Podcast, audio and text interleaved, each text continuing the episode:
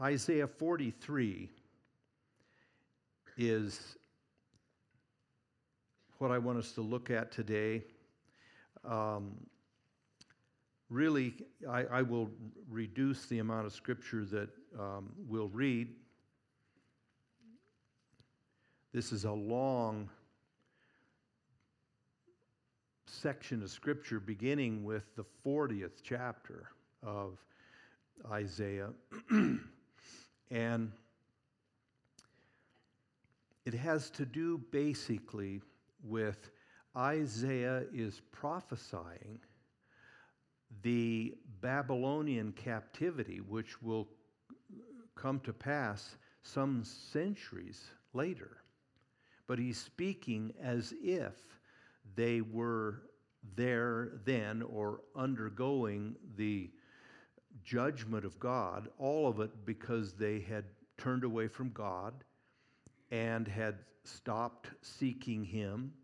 And he mentions in the earlier chapters that the cause of all this was their sins. He said, there, You have heaped up your sins against me, and I have poured out my wrath upon you in sending you into captivity in Babylon.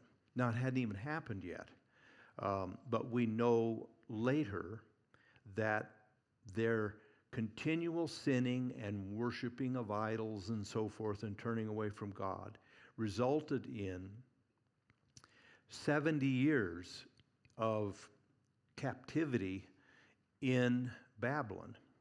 Babylon at that point was the greatest kingdom on earth. They were the, they were the superpower then.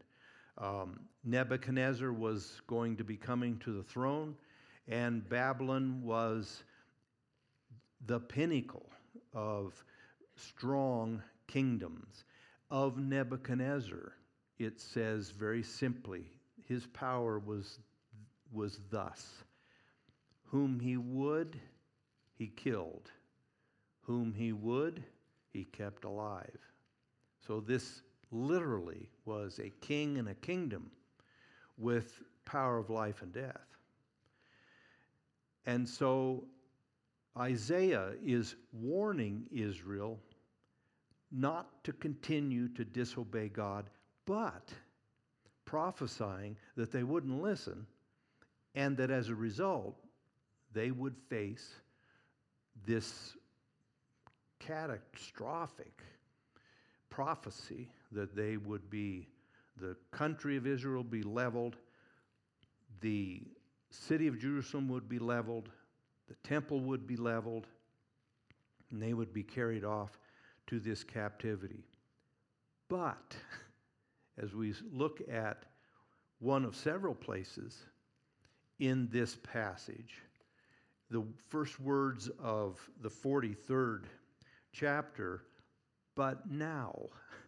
Again, this is prophesying quite a ways away, but it's saying, but now in spite of all you've done, and in spite of all of the judgment that I, God saying, have poured out on you and scattered you and ruined your country and sent you off to Babylon, I will still redeem you from that. I will call you back to myself. I will bless you. I will restore you. So the sweep of about five or six or seven chapters here is that theme. In the 43rd chapter, we have some very familiar scripture, a lot of promises in it. I want to read a section of it and then we'll look at it. 43. But now, thus says the Lord. He who created you, O Jacob, he who formed you, O Israel. Fear not, for I have redeemed you. I've called you by name. You are mine. When you pass through the waters, I will be with you, and through the rivers, they shall not overwhelm you. When you walk through fire, you shall not be burned, and the flame shall not consume you. For I am the Lord your God, the Holy One of Israel your Savior. I give Egypt as your ransom, Cush or Ethiopia, and Seba in exchange for you, because you are precious in my eyes and honored, and I love you. I give men in return for you, peoples in exchange for your life. Fear not, for I am with you. I will bring your offspring from the east and from the west. I will gather you. I will say to the north, Give up, and to the south, do not withhold. Bring my sons from afar and my daughters from the end of the earth. Everyone who is called by my name, whom I created for my glory, whom I formed and made. Bring out the people who are blind, yet have eyes, who are deaf, yet have ears. All the nations gather together, and the peoples assemble. Who among them can declare this and show us the former things? Let them bring their witnesses to prove them right, and let them hear and say, It is true. You are my witnesses, declares the Lord, and my servant whom I've chosen, that you may know and believe me and understand that I am He. Before me no God was formed, nor shall there be any after me. I, I am the Lord, and besides me there is no Savior. I declared and saved and proclaimed when there was no strange God among you. And you are my witnesses, declares the Lord, and I am God. Also, henceforth, I am He. There is none who can deliver from my hand. I work, and who can turn it back or reverse it? I have to quit there. There's more that I love this passage of Scripture where we're so frequently reminded I'm God. There, is none, there isn't any other God. There's no Savior. God says, There is no other Savior. I don't know of one further on. This passage to me is, it's timeless, obviously, but there are always times in our lives, in the lives of cultures, countries, so forth, when these kinds of promises and encouragements are especially appropriate. I think that this whole passage, and some that I didn't have time to read, is well outlined, captured in the words of a, of a hymn. I want to use that hymn today as at least the outline of what I want to say. That hymn, and I decided not to put it on the um, screen. It's a little bit hard to get everything on, on one uh, screen. There are five verses to this great hymn entitled How Firm a Foundation. The writer of this hymn, How Firm a Foundation, wrote it from Isaiah 43. So the hymn in, encompasses this chapter. And hopefully, um, we'll see how he does a wonderful job of capturing the heart of this passage of Scripture. I'll read the first verse of the hymn How firm a foundation, ye saints of the Lord, is laid for your faith in his excellent word. What more can he say than to you he has said, to you who for refuge to Jesus have fled. Couple things here that we see in this chapter, and I think we see in our world today. First of all, there's a prerequisite. Who has the privilege, the right to appeal to God's grace, God's help, who can trust in and has a right to claim the promises that are in this passage of Scripture. Those in the chapter that God says are called by my name. In this hymn, he puts it slightly differently. How firm a foundation, you saints of the Lord, is laid for your faith in his excellent word. So there are some prerequisites here as to who can lay claim to the wonderful promises, encouragement, grace, help in this passage of Scripture. Those who call are called by God's name, those who are saints. Now, I can't solve this problem this morning, but there, there's been a massive wave for years of denigrating the word, even saint. We use it as a sarcastic term 90% of the time. Oh, you're such a saint.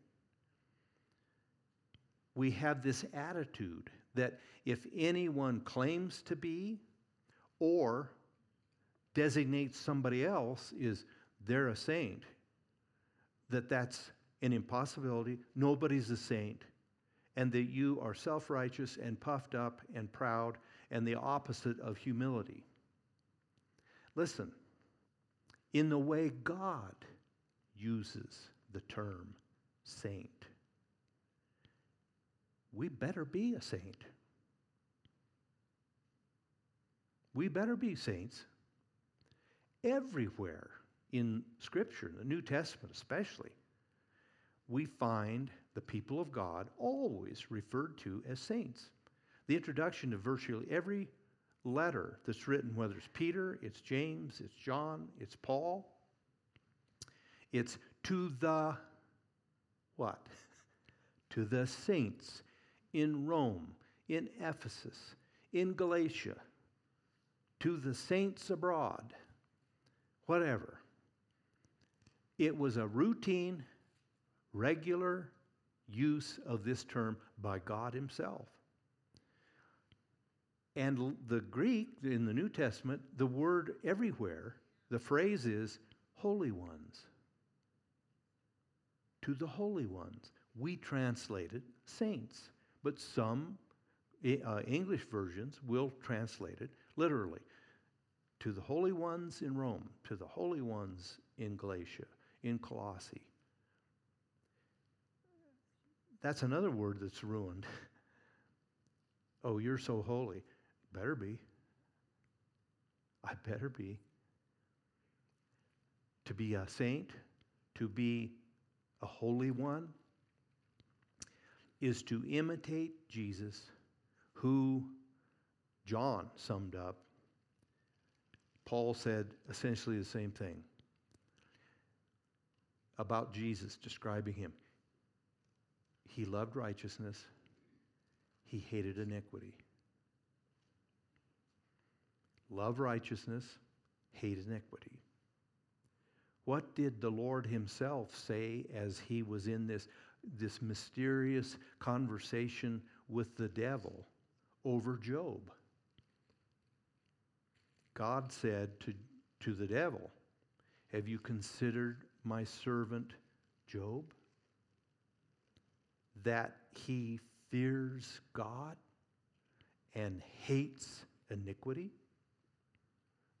There's the same description of Jesus.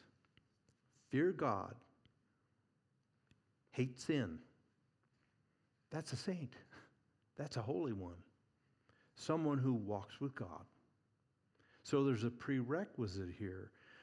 To whom do these promises and this encouragement apply?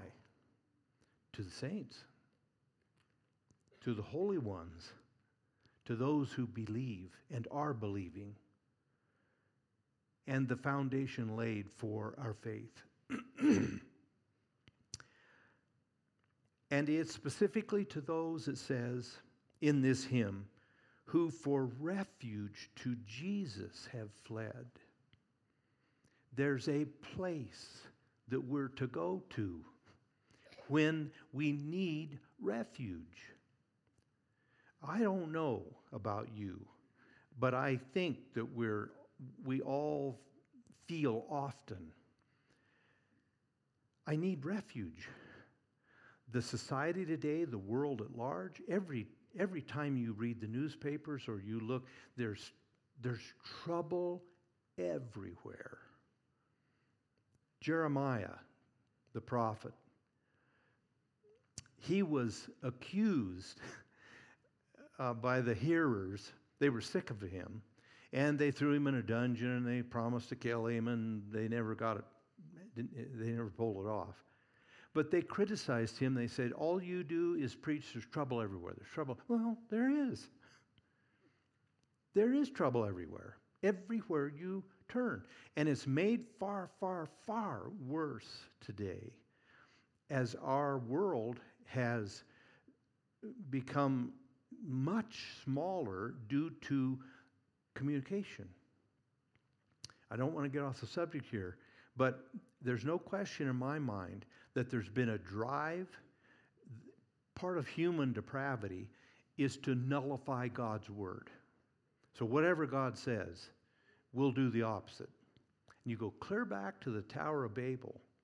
They had one language, they were all together, and all their efforts and their evil designs were all coordinated together to build this tower up to heaven, an idolatrous deal. And God said, I'm going to go down there. He could see it from where he lives. But he said, I'm going to go down there and I'm going to see what's going on. Well, he knew, but he says they're all together, they're all one language, and nothing will be denied that they plan to do. They will get so depraved and so accomplished at carrying out depraved plans that I got to do something to hinder it. And so, all of us, I don't know what ideas we would come up with, but I wouldn't have thought of the idea God did. He just said, rather than killing a whole bunch of them or doing, he said, I'll just confound their language. So they showed up for work the next morning, and no one could understand each other. They had different words for a hammer, for whatever, a saw. Every, they couldn't understand each other. And so it says he scattered them over the face of the earth by language groups. I think the human race has subconsciously been endeavoring ever since then to overcome that hindrance, and we have managed to pull it off. We communicate now just like that with someone that is 50,000 miles away. And we've got automatic translation apps on our phones. So we have, we have done everything we could to push back on God's remedy to hinder depravity. So we're now again with the heightened communication we have, we're able to once again pool our depravity. And we can see, notice, whether it's our country or all around the world, where's the worst depravity? It's in large gatherings of people in packed into places. That's why I like being in Wyoming having spent time in a lot of time in Portland, Oregon, and Indianapolis, I like it out here. I like it that we are the um, least populated state, and you, I think you can prove that where rural areas where there's less population, they they are not as depraved. Doesn't mean they're all Christians, but they're not as wicked as you find in the teeming population centers. Humans pool their depravity. Now, I kind of got off the subject, but in the middle of all that, I think part of the result of our speed of communication it heightens what we know. And as a Christian, it's discouraging. The devil intends for that. But I look around as a believer, and I read this morning, you ought to go read Psalm 73 and Psalm 74. They talk about, the psalmist asks, Lord, why don't you do something to the wicked? Why don't you stretch forth your hand? God Himself says, I restrain myself. That's God talking. I have restrained myself. I have put up with all this. Like He said before the flood, I'll give them 120 more years of depravity in the hopes that some would repent. I'm not willing that any perish. And so God's tarrying and his restraint of himself, God's described as long suffering. The word long suffering literally means to restrain a passion, particularly anger. So God restrains his anger out of mercy. We interpret that, if we're not careful, and the enemy will tempt us to, that God is sluggish. He's, he needs to unlimber some thunderbolts. Now, personalities differ and so forth. Um, but often I find myself thinking, Lord, you know, I, I like I like the stories of where, where lots of people just got it. And he just kind of cleared the decks. And I think, good. But that, in the end, doesn't redeem anything. And I'm always reminded of Paul saying, the wrath of man does not work the righteousness of God. So it's good I'm not in control. Or you're not in control. I don't know which would be worse. But God, God promises here, even though we are inundated with reports, news of grievous things, and we, we fret over it. Part of what we have, we will never get to this point, but we're approaching the kind of omniscience that God has. And we'll never get there. But the point is, we now know massively more than our ancestors ever knew. Have you ever read 100 year old newspapers. You got little snippets of news here and there, and it's the kind of heavy duty news like Mr. and Mrs. So and so took an automobile trip to see their son and his daughter, or and their daughter in law, in some little out of the way village you never heard of. And they went all 50 miles or 60 miles, maybe and so and so's going to be turning in their, the quilt club is going to meet uh, next Thursday. At, that's the kind of stuff that we dealt with. Now we see instant videos of people being shoved off onto the subway tracks. We, it, it overwhelms us. The truth of the matter is, we can't handle the kind of information God's got but we're getting closer to it through the efforts to communicate, and we communicate depravity. And so it's overwhelming. And then I, I need then to read something like Isaiah 43, Psalm 73, Psalm 74, the hundreds of passages. Don't fret, I'm God. There isn't any other God. I act, and who can undo it? Who can stop me from anything? I'm God. Did I tell you? I'm God. There's no God before me. There's not going to be any God after me.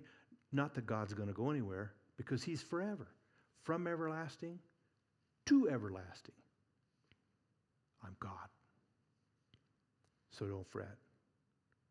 And then when He says, when that God says, as in this passage, I love you, I've called you by my name, I've put my label on you.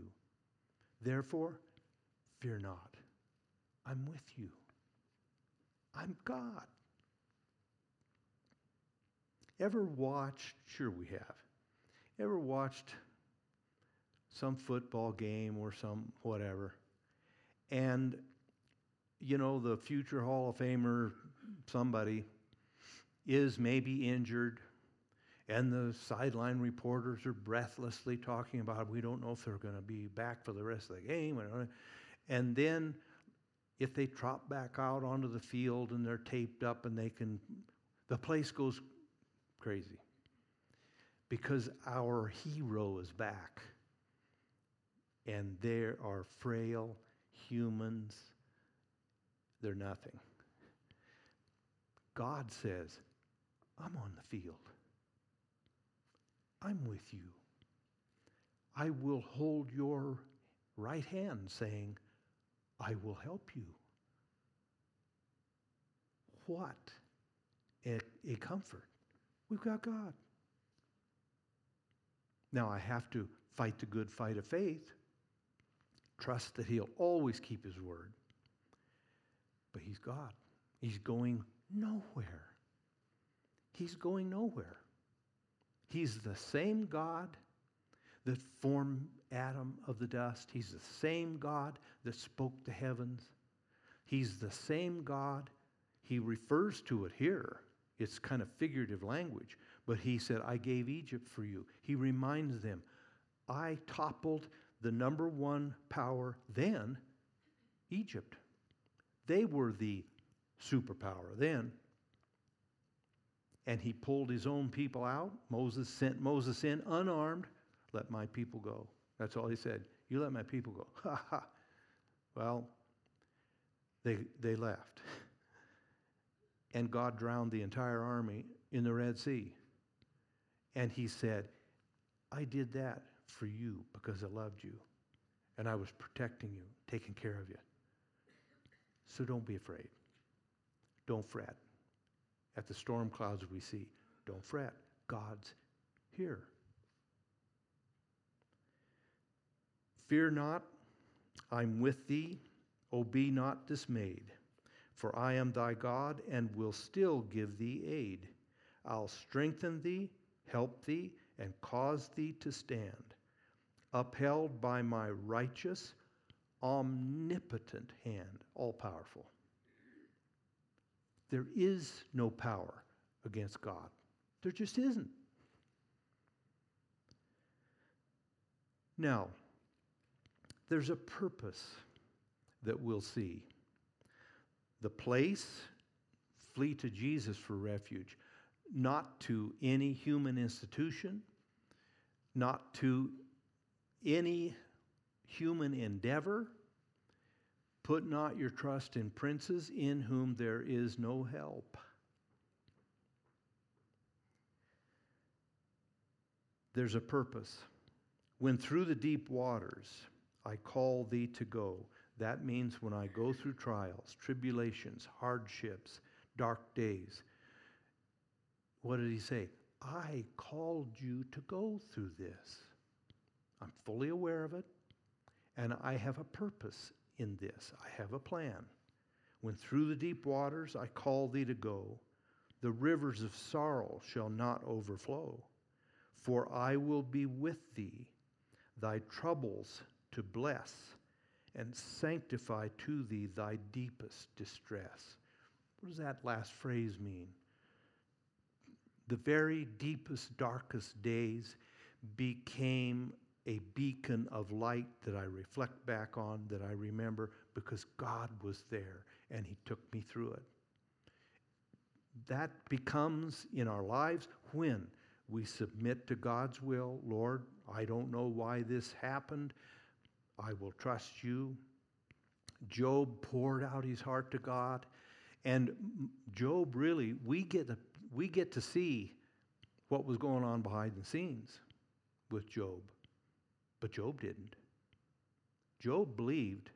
He thought God was doing this to him. Yet, in a couple of places with a flash of insight, he said, I, 23, chapter 23 of Job, he said, I go forward looking for you, Lord. I can't find you. And he said, I go behind me. You aren't there. He said, I go to the left hand and I can't see you. Then he throws this in. He says, I go to my right hand where you are working. So he knew God was up to something. He didn't know, but he knew God hadn't completely abandoned him. Where I go to the right where you're working, but I still can't feel you. Then he says this. He says this, but you know the way that I take, and when I am tested, I'll come forth like gold. So bless Job's poor, suffering heart. He didn't know what was going on, but he trusted God enough to say, I know, I know you are involved. I can't see your hand, but I know you know, and you will not walk away from me. I'll sanctify to you.